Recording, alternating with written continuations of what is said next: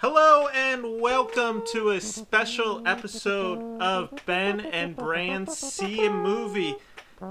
When this episode comes out, it will be May 4th. May the 4th be with you. And so we decided to do a special episode on Star Wars Episode 1, The Phantom Menace. With me as always is Branson.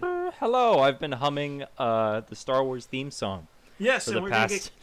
for the past minute, I hope. And we're going to get copyrighted for that, so that's going to be an issue. So this podcast, I hope that's not a thing on Spotify. It probably is, but it doesn't matter. And with me is my co-host for Now There Are 2 of Them, Josh Whitney. Yes. We have Josh. Hello. Hello, Josh. Hello. You are here because, obviously, you're my Star Wars co-host on a show that has been out for a few months and has less episodes than a Sherlock season on the BBC. Yes, yes. It takes a while to deliver some quality content. Yeah, okay. So we only deliver once every other month. Yep, so you might know me from things such as a limited social media presence and one episode of another podcast. Regardless, we are bringing back that show with the Bad Batch in theory. So, oh, that'll be nice. Yeah, it won't be, but I'm not excited for it, but I'll watch it. I'm excited for it. It'll be as long between episode 1 of Now There Are 2 of Them and episode 2 as it was between episode 6 and episode 1 of Star Wars. Yeah, that's what our timeline's looking at right now. Yeah, well, I'm okay with that. We got to keep up with the continuity. Yeah. So, he is here with me because there is no bigger fan of the prequels than this man sitting to my left. Mm-hmm. And when we're talking about Phantom Menace, you know, you need someone who can defend this movie. And let me tell you, if anyone can defend this movie, it's Josh right here. Yeah, so I have a feeling that we're going to provide, the three of us are going to provide a very nice gradient. I'm going to say that Josh is like, I'm like the middle of the spectrum. I'm the enlightened centrist that's going to kind of run this debate, and then I'm going to let you two kids just kind of battle it out between, you know, whether this movie's good or bad. Yeah, have we even announced what episode we're doing? Yeah, I said it at the beginning. And okay. By the way, Brinson, I would like to say I am a big fan of the background you've chosen for this episode. Yes. You know, we're audio only. What's that? We're audio only. Oh, yes. I didn't know that. Yeah, well, for our audio listeners, spoiler alert, you're all audio listeners. I have chosen to have Boss Nass as my background on Zoom. So yeah, I have Boss Nass looming over, and maybe if I'm feeling brave enough, you guys will hear my Boss Nass impression. Now, I think if I'm correct, Boss Nass is the second thickest boy in the Star Wars universe, but only behind Jabba the Hutt, of course. But yes, I'm absolutely pretty sure he's got to be second place in that. In that list. I think so. And then are we counting? What about Clone Wars? Boba Fett in Mandalorian? Boba Fett in Mandalorian does get a little thick. You're forgetting my boy Zero from the Clone Wars. Oh, that's true. Zero the Hutt is, but I still feel like he was a little slimmer. I can't believe you forgot about your old pal Zero. That's actually like a perfect impression. That came out of nowhere. That was like perfect. I didn't even know I could do it until I did it. That was, I think you might need to make that a full-time gig. This episode's already off the rails, and yeah, as it's going to stay the rest of this episode. I'm excited. This is essentially going to be the hill to die on and the great debate for the whole episode. If we have any nuanced talk about this movie, it would kind of be a miracle. Mm-hmm. Yeah. But before we even just kick off to it, Branson, Josh, I'm going to just start with the film historian, and then we're just going to go at it. So can you give me a little background on what that is? So the film historian is essentially where we break down the context of this film, the pre-production, when it comes out, mm-hmm. the response when it comes out, the legacy of it. So we do just a brief thing about that to kind of start the conversation. Okay. So I will do that real quick. So George Lucas starts coming up with this idea in 1994 to go... sorry, I should say he starts putting pen to paper to do the prequel series for Star Wars in 1994. He was waiting for the digital effects to be there to match his vision. And then after he sees films like Terminator 2 with James Cameron and Jurassic Park with Steven Spielberg, he realizes that the special effects are finally there for him to start working on these movies and have the vision that he's always wanted to have it. So that's where he starts writing. The film, audiences really start getting an idea of this film in 1998. The title comes out and it is revealed to be The Phantom Menace, when a lot of people thought it was going to be either something along the titles of The Clone Wars, Legacy of the Jedi, or something like that, just these titles. So Phantom Menace comes out, everyone's like, what's that mean? What's the Phantom Menace? People start connecting that that probably means Palpatine's going to be in there. So this starts coming out in 1998, and the first trailer for this movie is released in the movie theaters. I believe it's 75 theaters across the US and like 5 theaters in Canada. Are you serious? Only 75 theaters? Yes, it had a limited run. And how they did it was they played it in front of the Brad Pitt movie Meet Joe Black. And there's a great story that 500 people showed up to see the film Meet Joe Black to watch the 2.5-minute trailer and then left right after this trailer played. So 300 out of the 500 hilarious. People walked out right after that trailer was played. That's hilarious. And which is amazing, because if you haven't seen Meet Joe Black, it actually is a pretty hysterical movie. It's not a comedy, but it's just, there's a few amazing scenes in it where that's the one where he's like crossing the street and then he just gets like double slammed by a car. He gets hit by a car like 5 times in a row and is just flying in the air. Jeez. But my sister's boyfriend like loses his mind whenever he sees that scene. Yeah, it's hilarious. But everyone missed out on that. So 500 people see it, 300 leave right after the trailer, and then the trailer comes out in, I want to say, March of 1999, about 2 to 3 months, the full trailer, I should say the final trailer, I guess.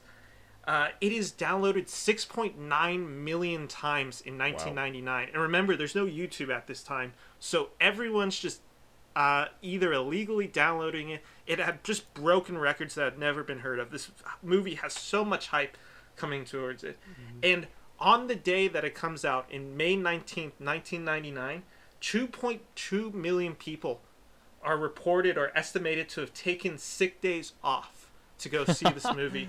That's awesome. It cost the U.S. economy $293 million, which in today is about $465 million in one day is what the U.S. economy lost. Oh my gosh, which is what a legacy. Crazy. That's awesome. So released May 19, 1999. It is the most successful film of 1999, of course, and it's the second highest grossing film worldwide behind Titanic at this point. And it obviously comes out to mixed reception, but largely still positive when it's originally comes out. It does have the positive reviews on Rotten Tomatoes. Most of the critics are still calling it generally positive. It gets nominated for some Academy Awards, largely for special effects, sound design, all the technical categories, as you would assume a Star Wars movie would. Yeah. And of course it kicks off the prequels, and it really starts not only this fan-driven frenzy for the Star Wars universe, it kind of starts what we see today with the huge divide in Star Wars, but in fandom, this battle between fans and critics, all this kind of originates here. And this is really the first big film that had this type of attention to it. It is really the biggest film that has probably ever come out in theaters with the hype behind it. And that's where we are. And 22 years later, we're still debating this movie. And that's kind of just the context to where this movie is. Yeah. Last year, it became old enough to drink. Yeah. Which, if it sees itself, then it should drink. Jeez. Dang. All right. Well, that sounds like Ben's hill to die on. So as the self-proclaimed mediator, someone who sees the good and the bad, the light side and the dark side, as it were, I'm the Don Lemon to the presidential debate going on here. So I'm not going to ascribe who is who in what presidential debate. So Josh, how about you give your hill to die on first for this movie? Well, I think it's pretty self-evident at this point that my hill to die on is that I believe that the Phantom Menace is probably in one of the better Star Wars movies on the list. I would even go as far to say it's in my top four. Top four? Yeah. That's ridiculous. I feel like that's very reasonable, though. There are some good movies out there. I mean, there's like the absolutely unmistakably good movies, such as Empire Strikes Back. Agreed. And then you have Return of the Jedi, which I also really enjoy. Yes. And then the one that's a little less controversial, but still is sort of controversial in the top three, would be Revenge of the Sith, which is becoming more and more, I think, in people's favorite movies. Like as that generation that grew up with the prequels is getting older and more vocal about Star Wars, I think that you're seeing that movie appear more and more in people's like top lists, and even for some, including myself, it's my favorite. Is good. There are some awesome parallels in that story, and just like some of the delivery, as corny as some of the lines are, the delivery of them is really awesome. And then like the whole scene at the end of the movie on Mustafar is brilliant. Yeah. And so what's interesting is when Ben was talking about a bit of the history of the movie and George Lucas sitting down in 94 to actually sit and write Phantom Menace, one of the interesting things when you go and watch the making of Phantom Menace is that when he sits down and begins to flesh out the story, if you will, for Phantom Menace, he's actually fleshing out all three of the prequel movies in that sitting. Yeah. Or however long that took him, a couple months, right? And so he had a complete idea, full package of how he wanted this story to play out from beginning to end of the trilogy. Mm-hmm. And I find that a key point of today's topic, because it shows that, I think an argument that people make a lot of times is that, you know, when you're watching Star Wars for the first time or even repeating watchings, Phantom Menace is not necessarily a movie that needs to be included in the list, because it, you know, you're just seeing a younger Anakin, and the story can pretty much start from Attack of the Clones, and you wouldn't miss a whole lot. However, I think it's important to show that it was always part of George Lucas's vision. What is your smug face you're showing there? Ben is giving me a smug face. I can't wait. Anyway, I think it's important to show that this is always part of George Lucas's vision, at least for the prequels, to say, okay, this is how I want 1, 2, and 3 to go, and this is how I want it to kick off. So when I'm watching this movie, I enjoy 95% of this movie. That's a ridiculous number. The 5%. We can discuss the 5% later. Yeah, but okay. That's a very good stage to set. Jar. Okay, let me get in here, Branson. All right, Ben. So let me first start off with, I actually agree that there are elements in the Phantom Menace that you can't just skip over just due to their importance in the story. And we're going to get into them, but there are elements that I think the story does set up well, specifically with Anakin and why eventually in the prequel series he turns to the dark side. Some of the stuff with his mother, some of the conflict that we see with him having to, one, leave her, and then not being trusted by the Jedi Order, the death of Qui-Gon, all those effects. I do actually agree with all that. I'm going to go with my hill to die on. And I'm going to say, if you were to remove large portions of the script, change the story dramatically, remove most of the characters, but specifically Jar Jar, the Gungans, really most of the people on Naboo, change some of Padme's dialogue, change some of Anakin's dialogue, edit out about 25 minutes of the movie, it's still a bad movie, but it's slightly better. I feel like you need to elaborate a little bit more on those parts that you don't like, because all those things you listed, I really enjoyed.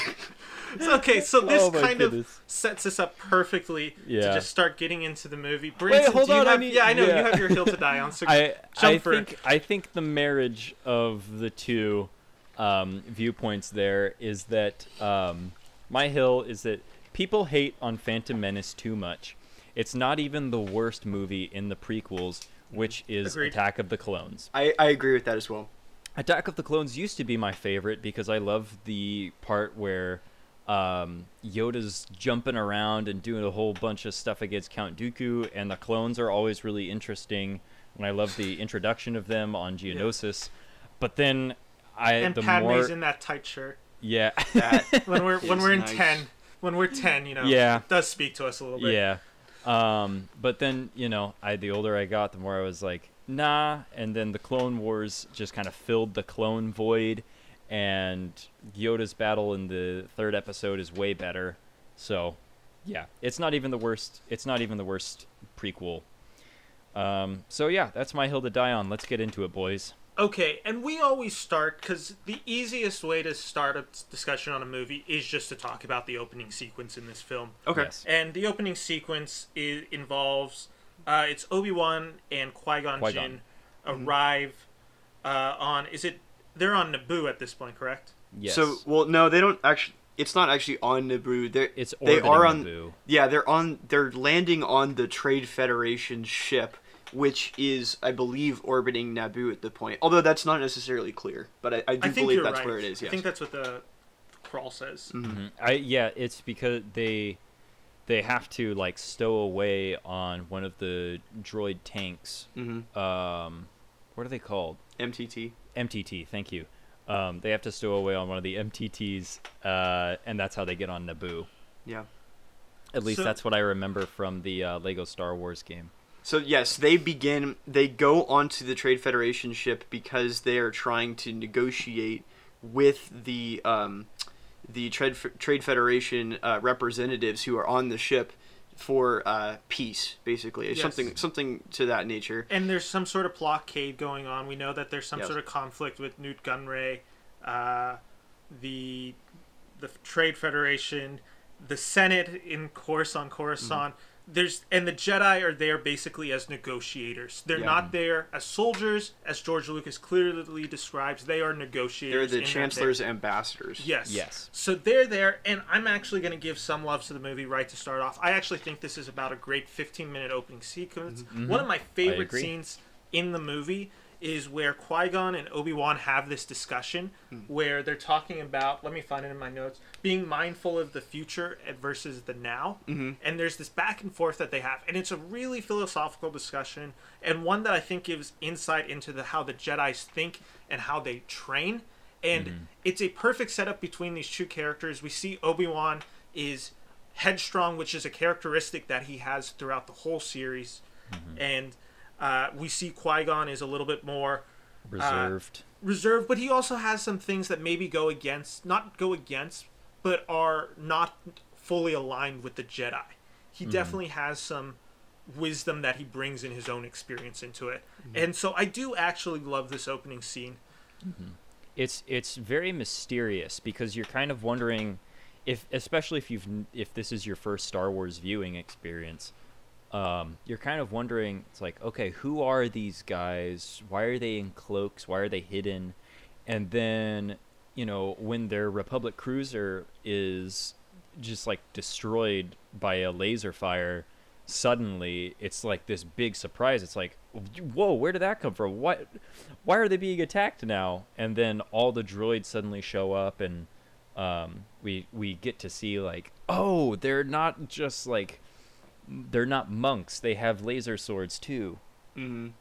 Yeah, and the other thing that's really interesting about this too is it's like, you know, Obi-Wan in this scene is kind of the first time you're seeing this side of Obi-Wan, right? He's super young. He's much different than the way that Alex Guinness is portraying the character. Yeah. And so you're kind of seeing at this point, like, where is this character going to go? How is he different? How does he evolve? Yeah, like before he's kind of surpassed, like, what's the word I'm looking for? Like, gather all this wisdom and stuff, and who is this person, Qui-Gon Jinn, who is a new character that we are completely unfamiliar with, and like you guys have both already said, I think in that first 15-minute scene, you learn so much about both of those characters in their here and now that they're able to kind of deliver on kind of some key character points very early on. And we're also introduced to one aspect of the film that is by far the best aspect of the film, and that's John Williams' music. And that score just starts off amazing. And of course, I'm nostalgic for the score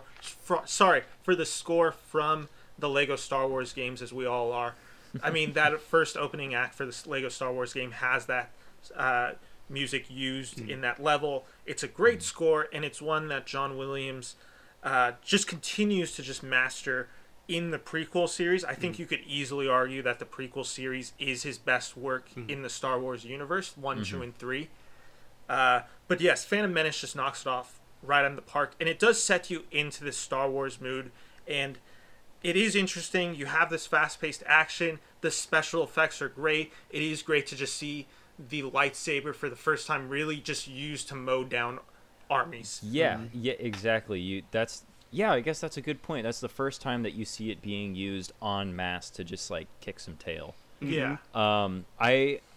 Ben, this is usually your thing to say that we've gone too far without talking about X, but we have to talk about Newt Gunray and the rest of the Trade Federation, because they're racial stereotypes, at least to some degree. This is interesting. Go ahead, though. Go ahead. It's been pointed out a few times. I don't want to say what the racial stereotype is. I think it's I want to say it's like an Asian culture that it's stereotyping, but Josh, you may know more about this. I know what you're talking about. Mm-hmm. I was thinking about this. So, okay, this is actually really interesting you brought this up, because I also wanted to bring this up. When I was in my car ride coming from the Bay Area to Sacramento, I was cracking up when you said this, too. I watched the whole movie in the car to the most part. I mean, it's only an hour and a half ride, so... But anyway, so I was watching as much as I could, and I was just listening to the way they mix the sound, kind of listening to the different dialogue that was being delivered, and then, of course, John Williams' music and how all that came together. And it's actually really interesting to just do it like that, because you kind of hear it from... auditory study.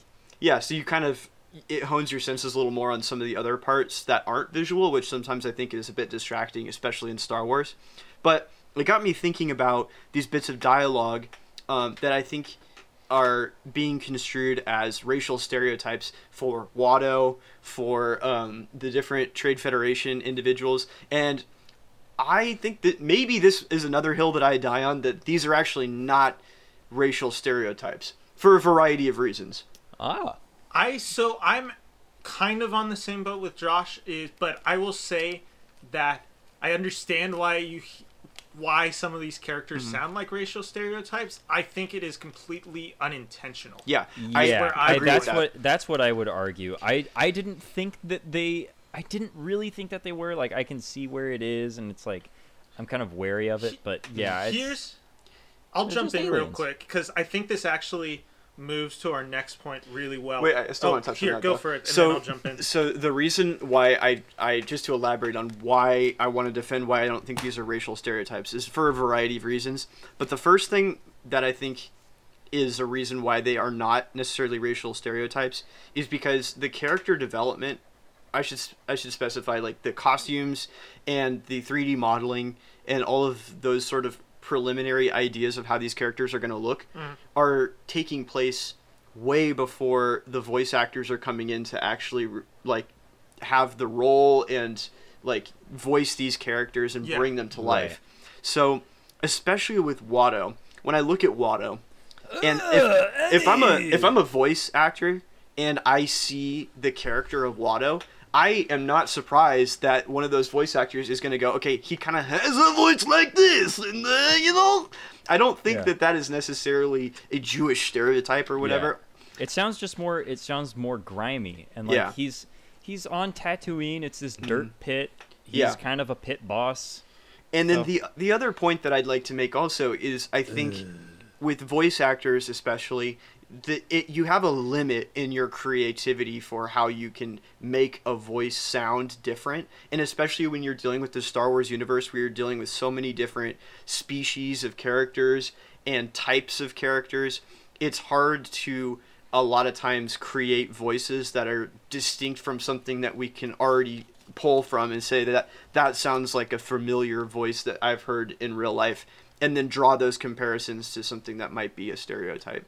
Right. So, and I'm going to jump in because I think it's a good transition point. Is my point for this whole debate is I think the reason it comes off so over the top, because that's essentially what the controversy is it's that it's over the top. Yeah. It's not subtle, I guess, are any of those characters. And I think this is actually a more of a ding on the filmmaker's decision to make these characters so over the top. And that's kind of where I transition into really the elephant in the room that we haven't talked about.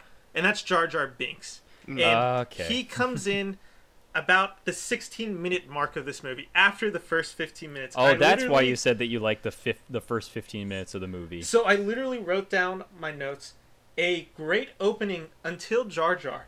It took me a while to remember why I didn't like this movie. But the exact second Jar Jar comes in, it just destroys the pace. It throws off the tone of the film.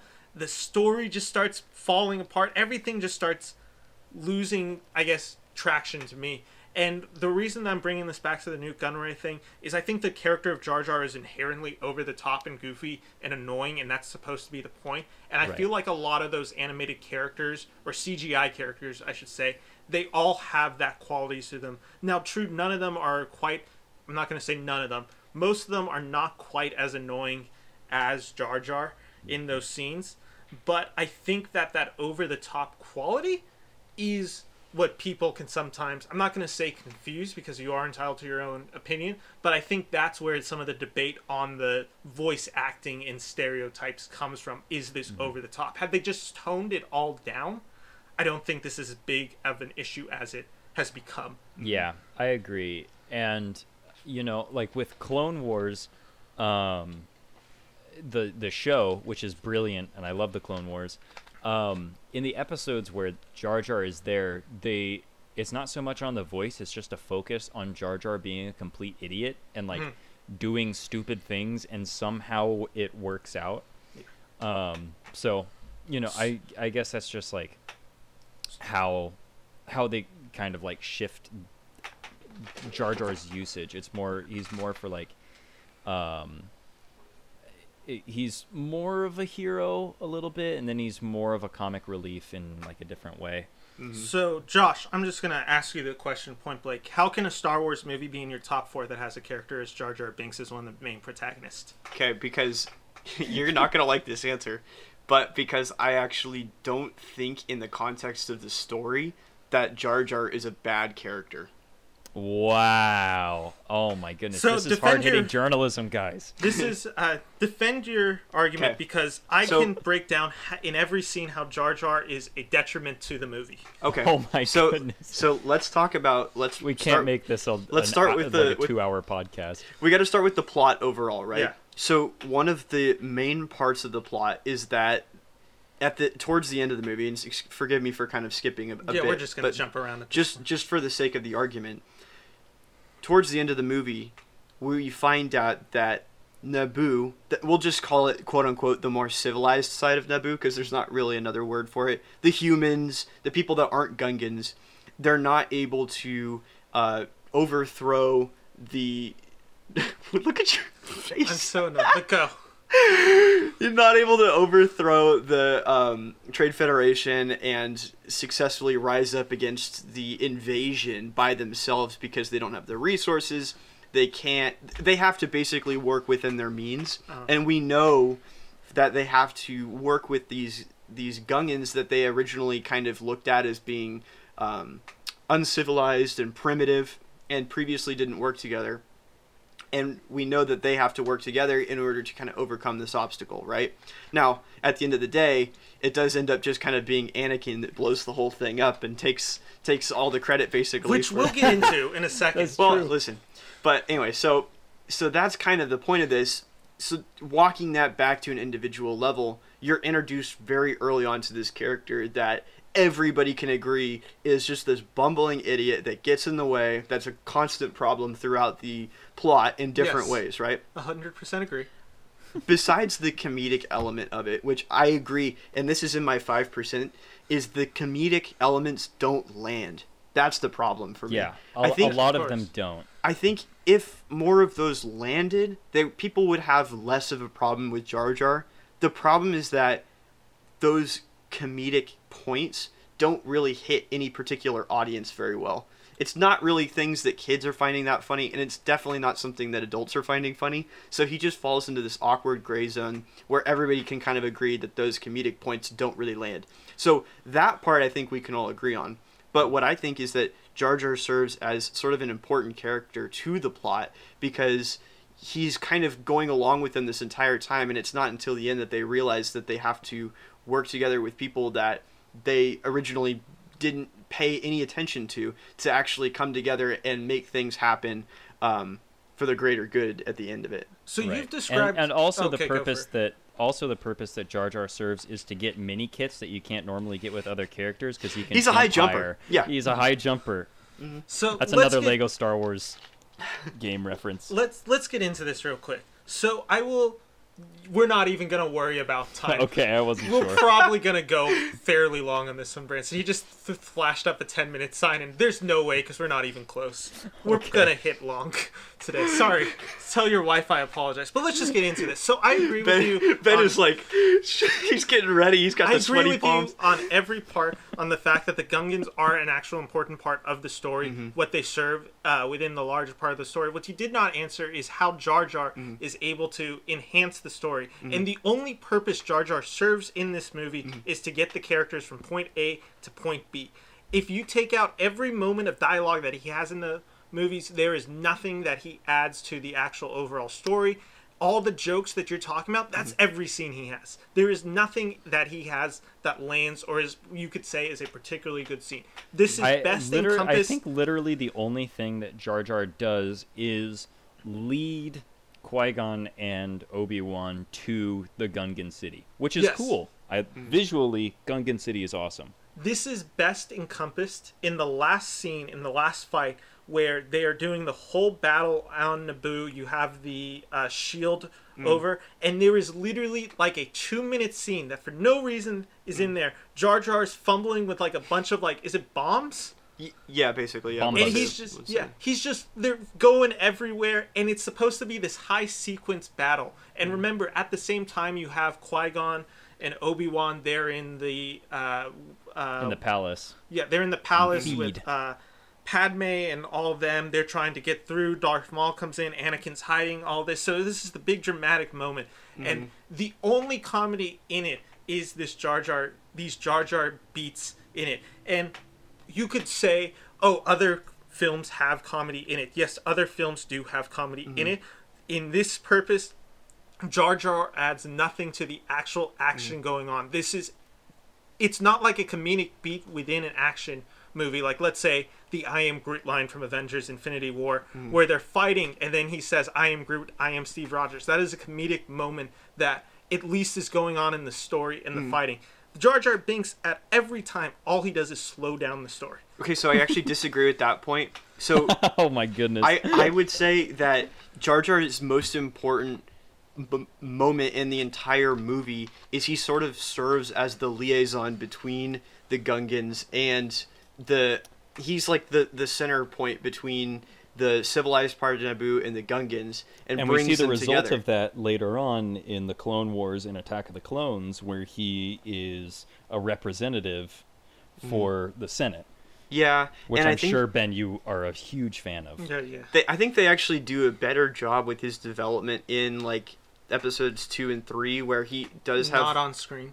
No, that's true. Not on screen. And I think my full 5% of not liking this movie is A, the comedic timing, or the comedic moments don't land for Jar Jar. And then the second thing that I don't like is, and it's still Jar Jar related, is that there's no development of the character in the movie itself.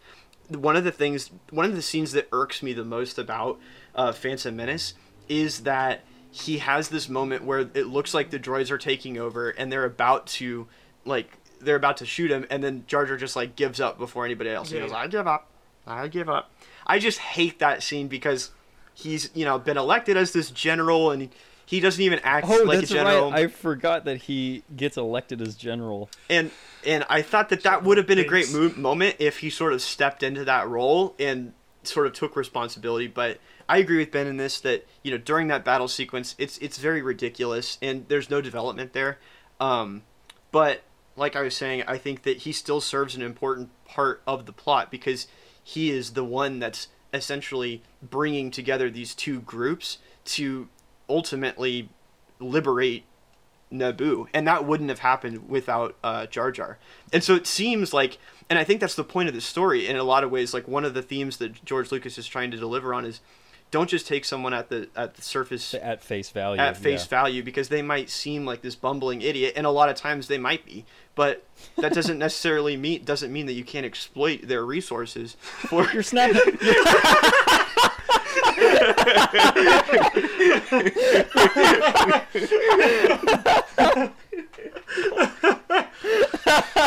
That's fantastic. That's the best point. Oh my gosh!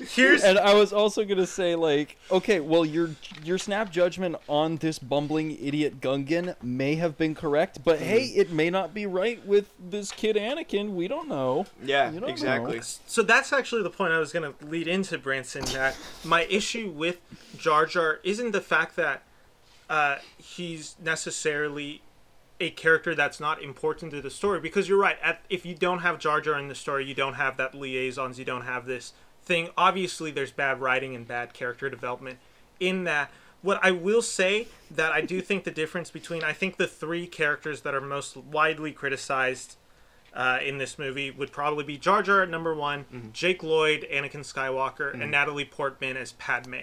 What I will say about the true human characters is, while some of the character development around their characters are maybe unsatisfactory to borderline useless / weird at times, those characters still serve a greater overall purpose to not only the story but to the entire saga overall, where Jar Jar is a character that, to me, I believe you could minimize that role. Yeah, you could remove him and there would be...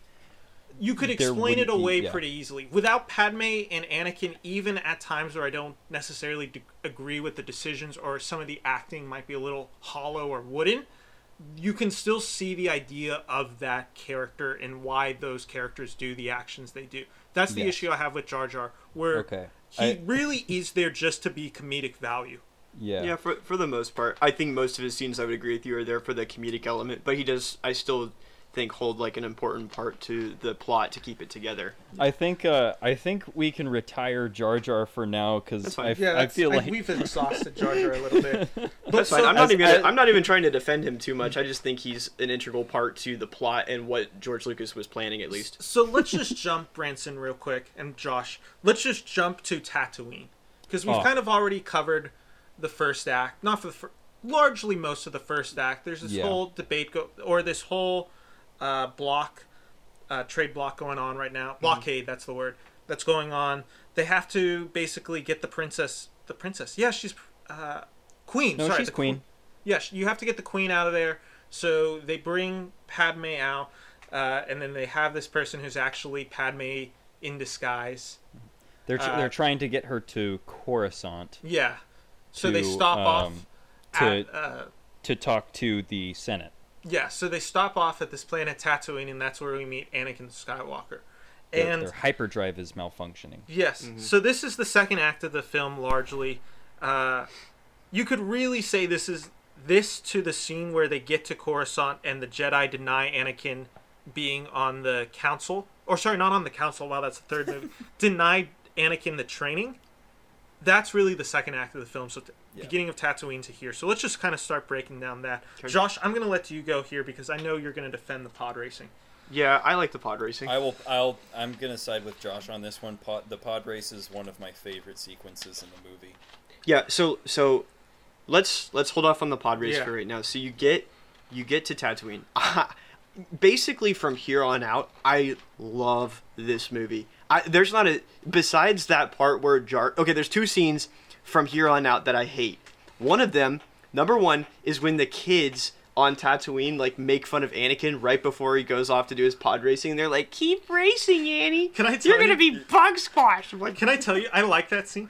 I hate that scene so much.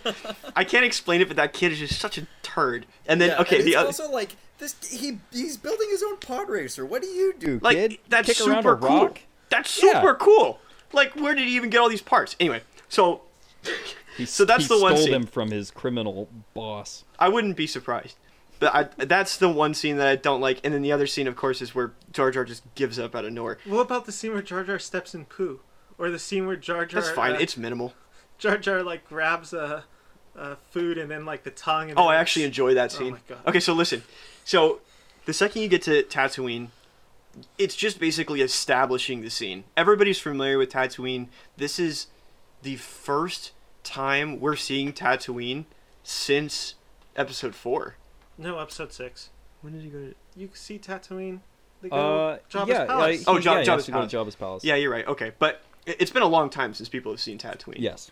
And so you're seeing it again, and it's a different part of Tatooine than what we're familiar with. And very quickly, you are exposed to the fact that, okay, this is like a people that don't have a ton of money. It's clear that there's a mix of cultures there between maybe people that have low income and people that are kind of like stingy, I guess. Like, I don't know. It's merchants, artisans. Mm-hmm. It's a really neat and, like you were saying, Josh, it's a really neat and diverse planet. Like, it's a cool location, even though it's just like desert.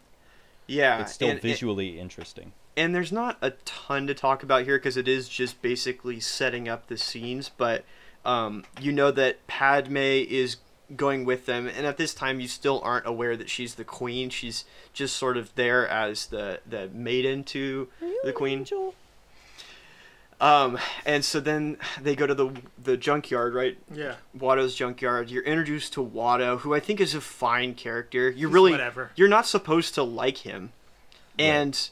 I thought he serves his purpose and he's fine. I don't know what you guys want me to say here, but I could just go off about like how I kind of enjoyed a lot of these scenes because it's still Star Wars, but you're not relying on the battles and Jedi and everything. Like here, you have Qui-Gon and his gang of people that he's brought with him that are basically just trying to blend in and not show that they're royalty and not show that he's a Jedi. He's trying not to use all that. I don't know. I don't really have much to say here, to be honest with you, before the pod race. So because some kind of Jedi waving your head around like that. So let's just...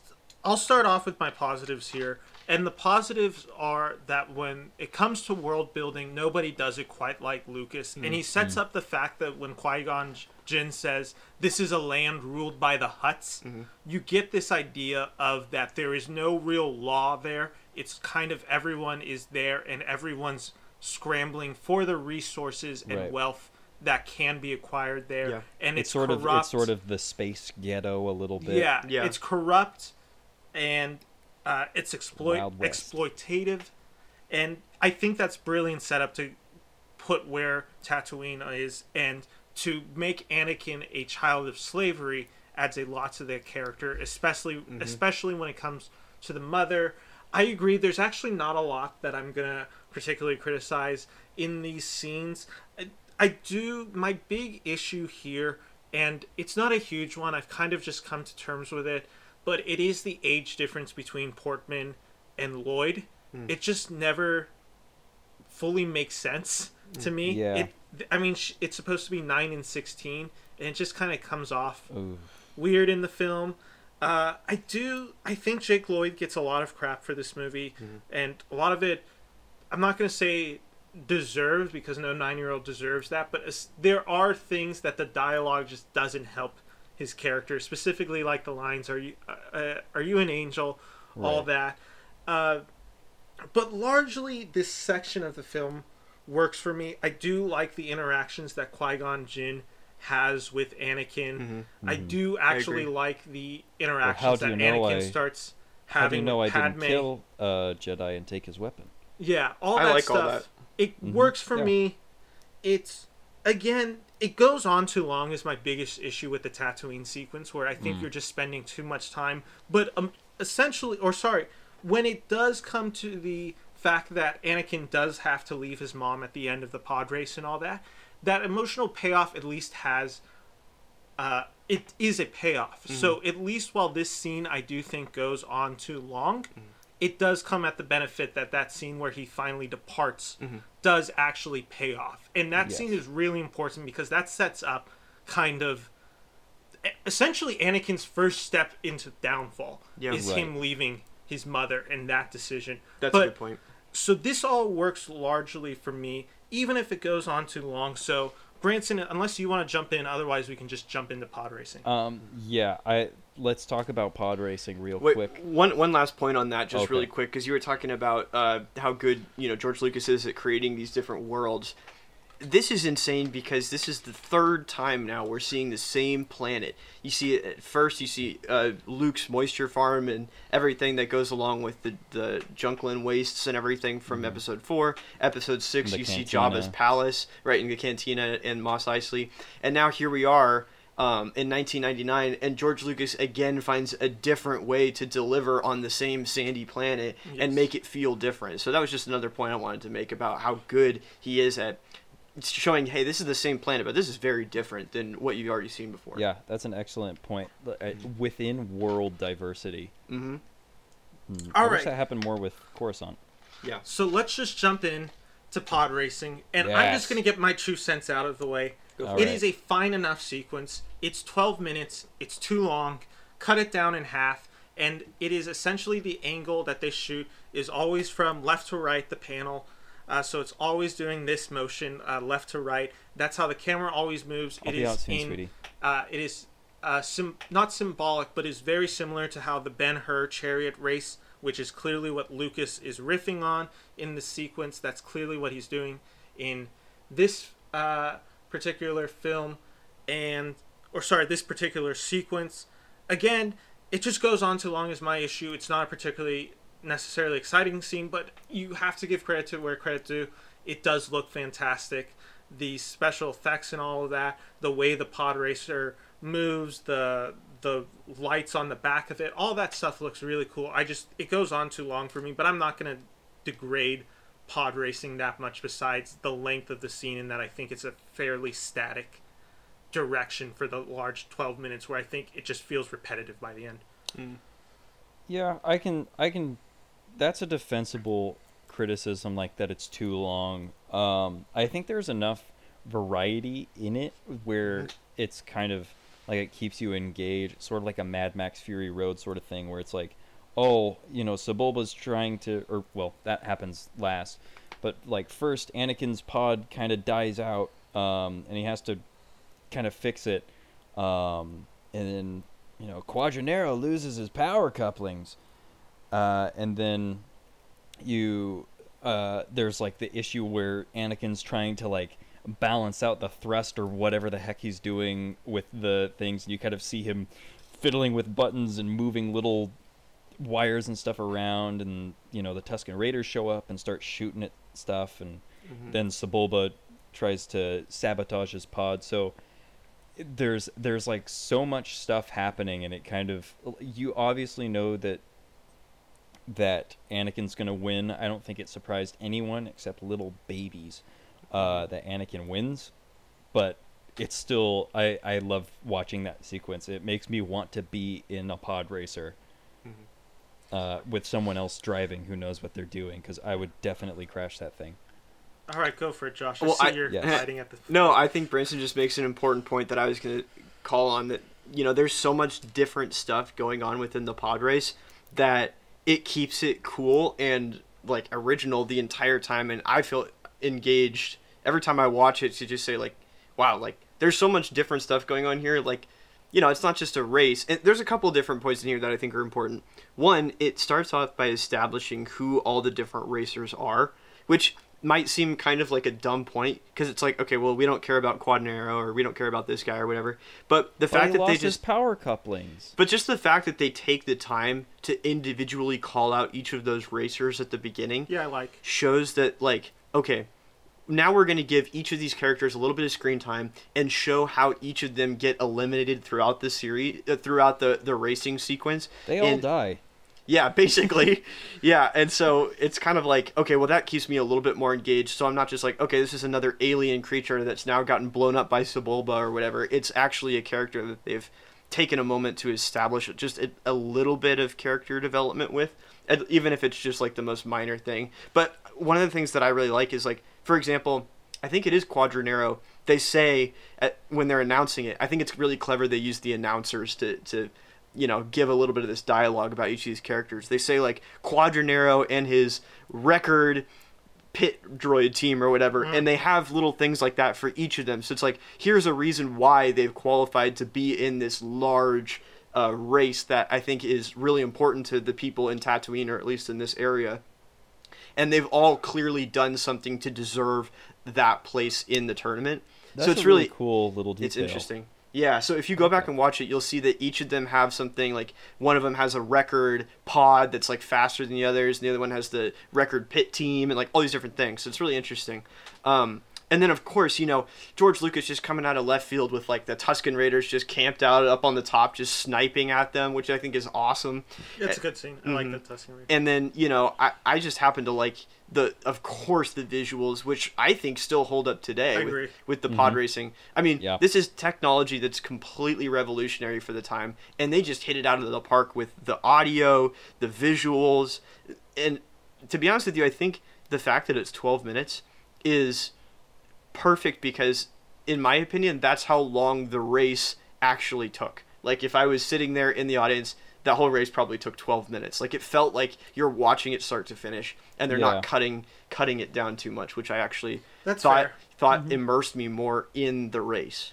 It's still, like I said, my big issue is it goes on too long, but I understand your point. And ultimately, again, out of some of the issues that I have with this film, while I do nitpick this for being maybe repetitive, overly long. You nitpick maybe because you care. Yeah, staley, I think, directed, in my opinion. It ultimately is not the scene in this movie where I say this film fundamentally doesn't understand what's going on, or its characters, or that. Some of that comes a little later, which we'll kind of talk as we wrap up into this. But I'll just move from pod racing now. Wait, one last thing I want to make on the pod racing point. I think it's really important to also mention here, just really quickly, that this is really the first scene that George Lucas has done in Star Wars that's not inherently a battle or like a war. Like, it's just sort of like this game that's on the side that doesn't have lightsabers, doesn't really have guns besides the Tusken Raiders that are just camped out.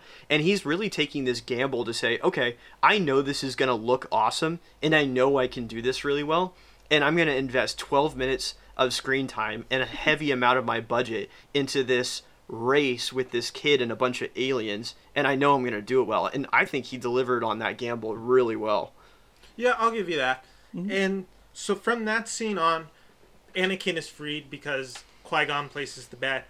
He then has to leave his mother. I already talked about the scene enough earlier. I just think this is actually one of the better scenes in the film. But I think it's a sweet moment. He wins enough prize money to get a new hyperdrive for the ship.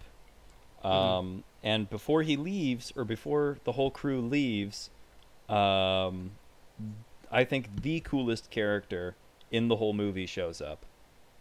Yes, such a great scene too. It's the perfect like carrot dangling in front of the viewer. Because you see Darth Maul and you're like, okay, who is this guy? You've already seen like a snippet of him on Coruscant. Yeah, he's just walking with the Chancellor, or at this time, the Emperor, as we know him. And like, you see, he only uses one blade of his lightsaber, so you don't know that he even has the capability of like wielding a dual lightsaber. So it like, you're kind of wondering, all right, who is this guy? And, like, is he going to show up again? And then he does. And we'll talk about that scene. And what a difference in the introduction to this Sith Lord compared to the other two Sith Lords we're familiar with at this point. We know Sidious is slow, but he's maniacal. And he has these abilities to just kind of, like, make you writhe in pain from his fingertips. But he's not really moving anywhere anytime soon. And the same thing with Vader. He's slow, but he's big and menacing, and you know he's just going to strike you down. Like, he's got the strength. But what's interesting is you find out right away from that sequence that Darth Maul is completely on the other side of the spectrum. Super agile. You're seeing a completely different style of lightsaber fighting than anybody's ever seen before. And it's completely out of left field. Nobody really knew that scene was coming. I mean, and it's mixed with such a great scene of Qui-Gon Jinn's dialogue where he's like, "Annie, down!" And they just like, they clash real quick, and you see Qui-Gon just panicked because he's unsure. He's never seen anything like this. Right. And he doesn't really know how to react. He's been totally like thrown off. This is his first like probably real introduction to a Sith. Now, again, Sith are probably still, to some degree, around in the backstory, but we don't know the exact time a real Sith has been seen. Yeah. And so it's a great introduction to this character. I agree. Darth Maul works perfectly in this scene, and God, if he works perfectly in this scene, the end sequence with him is just fantastic. Oh. And that's the crowning jewel moment of this movie, the Darth Maul sequence. Yeah. I actually happen to think that moment right there at the end of Tatooine is probably in like my top couple of moments in the whole movie. Just because of like the timing, the introductions to the characters, what it's revealing in that short time. I just really like that scene right there. It's visual storytelling at its best. Absolutely. Yeah. And so now we move on. We're on Coruscant. The Jedi, specifically led by Windu and Yoda, they say he is not the chosen one or he is too old. Qui-Gon is fighting to get him on. Obi-Wan is kind of disagreeing with his master. Qui-Gon says Obi-Wan might be headstrong, but he is ready to now become a Jedi, no longer be an apprentice. He'll take on, Qui-Gon will take on Anakin. It kind of leads into this whole sequence where you're getting this kind of back and forth with regarding the the fate of Anakin. Plus, you're starting to get some of the background details on what exactly this Trade Federation blockade is, what the effects of this are, what they have to do. This is the political mumbo jumbo in the prequels. The Senate talks. It is fundamental to the story and is important. Just it is boring. Simply at sometimes exposition just to be exposition. Not to be exposition, but it is exposition because you need it, but there's no other really way to deliver it. So it is a lot of just standing and talking, walking and talking, and just very stagnant for about 20 minutes where the dialogue is quite important, but it is sometimes hard to keep you engaged. I disagree. Is it really 20 minutes? It's about 20 minutes. Oh my goodness. I don't know. I feel like it doesn't really feel like 20 minutes when you're watching it, especially coming off the high of like seeing the pod race and then you see that scene we just talked about with Darth Maul and everything. You're very engaged and curious of like what's going to be happening next. I agree that this might be the slowest part of the story, but yeah, like you said, Ben, it is like very essential dialogue, and there's not a lot that you can do to kind of like make it any different. That being said, like a lot of these environments are new in this movie. Like you haven't really seen the Senate before. You've never seen the Jedi Council before. And so for a lot of those reasons, I think it's a little bit more engaging than seeing it as a second time or a third time viewer.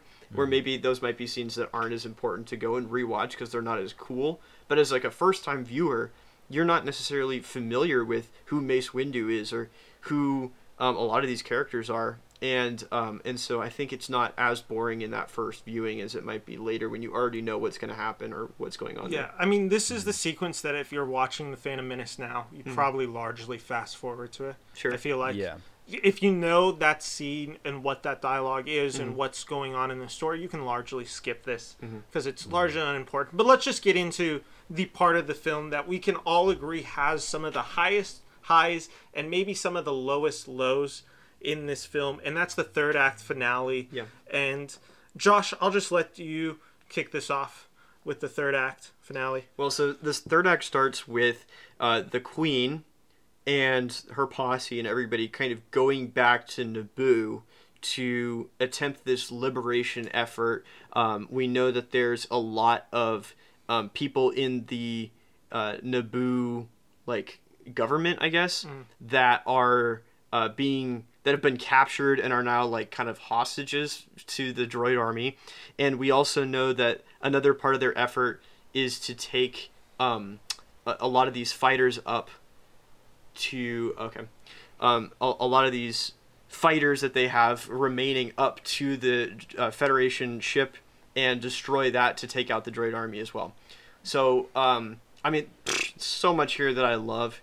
This is one of those like parts in the movie. Sorry to cut you off. No, go for Josh. It. This is one of those things that I really like about Star Wars, and I like a lot in action movies. Like we see it in Avengers and stuff like that. It happens in Harry Potter, like, you know, any sort of action scene that you can think of. I love the multifaceted action mm-hmm. where mm-hmm. there's cut between, you know, a battle going on in space, which is kind of the least interesting space battle in Star Wars. I'm just going to go ahead and I agree. Play my cards. The Naboo space battle is pretty lame as far as space battles go. Mm-hmm. And then you have the battle on the ground on Naboo between the Gungans and the droid army. Mm-hmm. And then you have the battle going on where the Naboo palace guards are trying to kind of hold out in the hangar, and then Darth Maul shows up. He shows up. Mm-hmm. And so it's like this, you kind of have to balance all these things in your mind and mm-hmm. kind of like, okay, what's going to happen next? Like, how is this part going to get resolved? How is this part going to get resolved? Mm-hmm. And then, you know, kind of how they work together is pretty interesting. Like the result of the space battle kind of determines the result of the battle on the ground. A little mm-hmm. bit of a cop-out, but it's acceptable. It makes sense. Droids are controlled by a computer, and mm-hmm. if that computer's destroyed... Yeah. All right, so let's just go into this real quick, because we have about 10 minutes left before we have to wrap it up. Plus, we still have to do the great debate. So let's just each kind of give our final points on this third act scene. I'll just go first.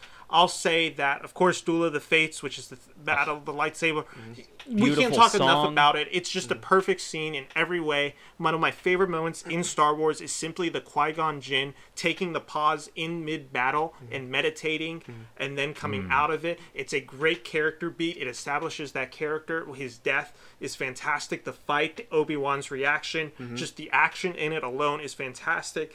Darth Maul's facial expressions everything are about it terrifying. Is perfect. It's a perfect sequence. We already talked about the Gungan thing, so I'll leave it alone with the Jar Jar complaints that I already had. And then finally, my issue... It's like it's a whole bunch of LEGO sets battling in the Windows XP background. Yeah. And finally, last point that I want to bring up about this scene particularly is one of the issues that I have with this film, and it's such a little detail, but it just kind of shows me the lack of understanding at times that is placed in the story and writing. Anakin Skywalker puts on a helmet that fits him, and he's a child who is 9 years old, and he's in an adult starfighter. It's just that lack of continuity was off for the day. Yeah, it's just that lack of detail. Where how much better is that moment? And I've heard this from a reviewer who I don't remember who it was, but how much better is that sequence if now he has this giant oversized helmet that he's wearing and he's kind of bobbing around? It now has this kind of more adventure feel to it, almost like the young Indiana Jones has to it. I was just about to start humming the Indiana Jones theme song. It has this character beat. That's my final thing. Everyone each go like a minute each, and then we'll get into the great debate. Yeah. I'll go. Duel of the Fates is probably one of the coolest, if not... Actually, you know what? I'm putting my foot down. This is another hill to die on. Duel of the Fates is the coolest piece of Star Wars music.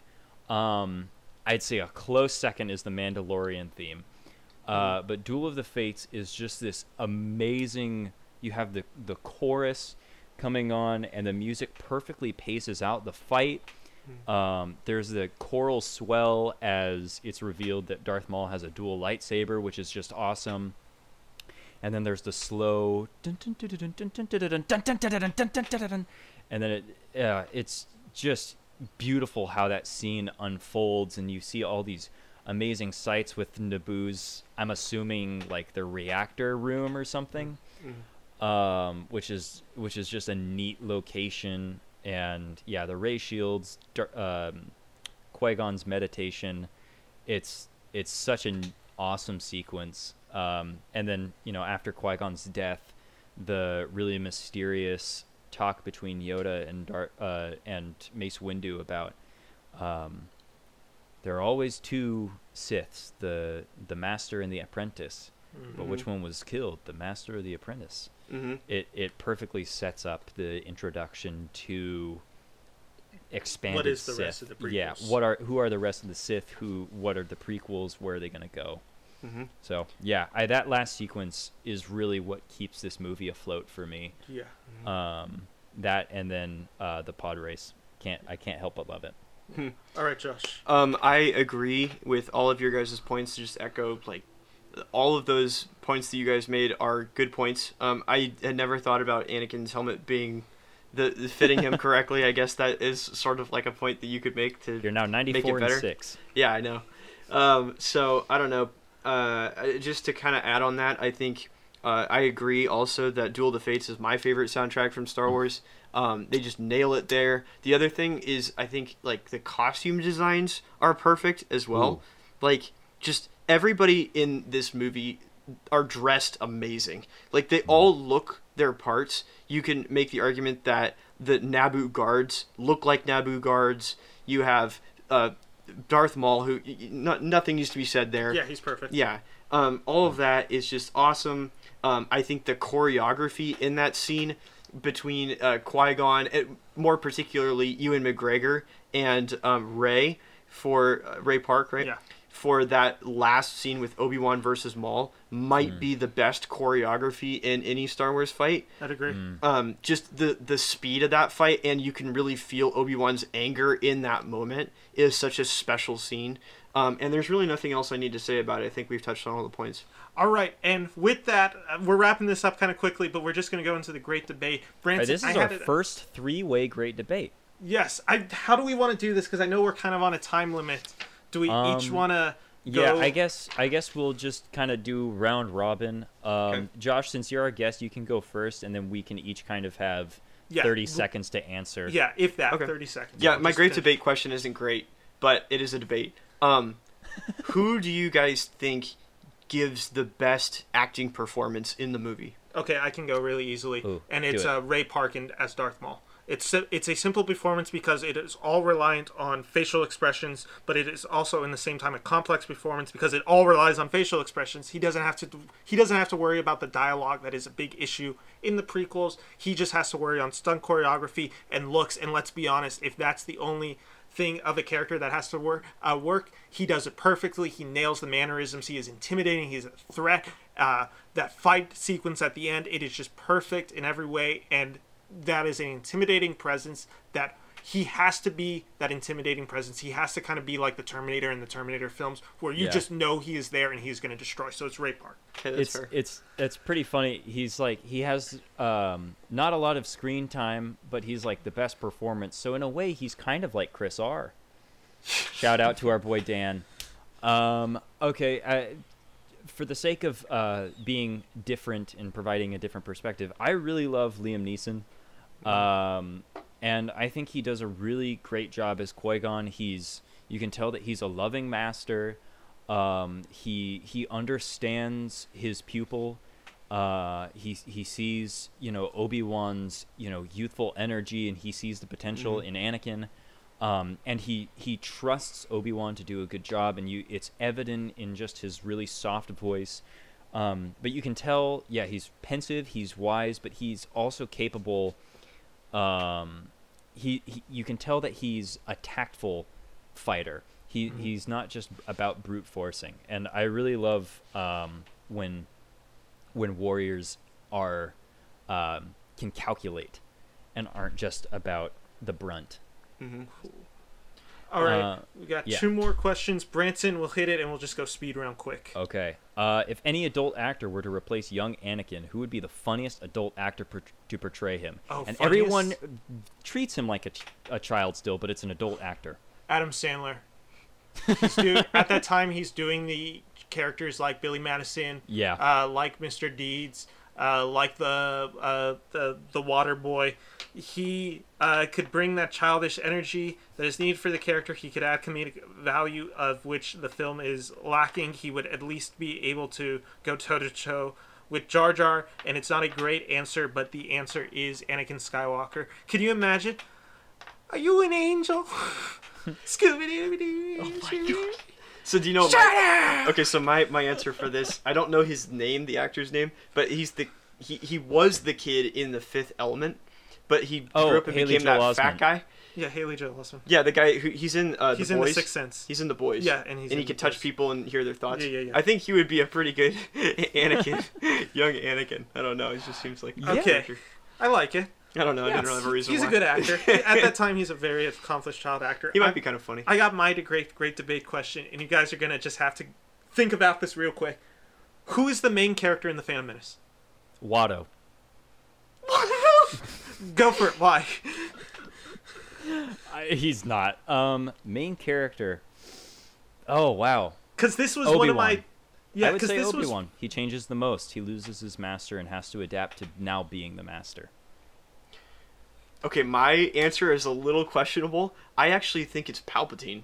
Because this is the movie where he makes his biggest mistake. He underestimates what Padme is going to be doing. He doesn't think she's going to go back to Naboo and save her people. He probably originally had it lined up to have Maul as his original apprentice to help overthrow the Jedi eventually. And now he has to wait, 15 years before his next plan unfolds. So he is severely crippled by just these small decisions by Palpatine. I mean, by Padme here.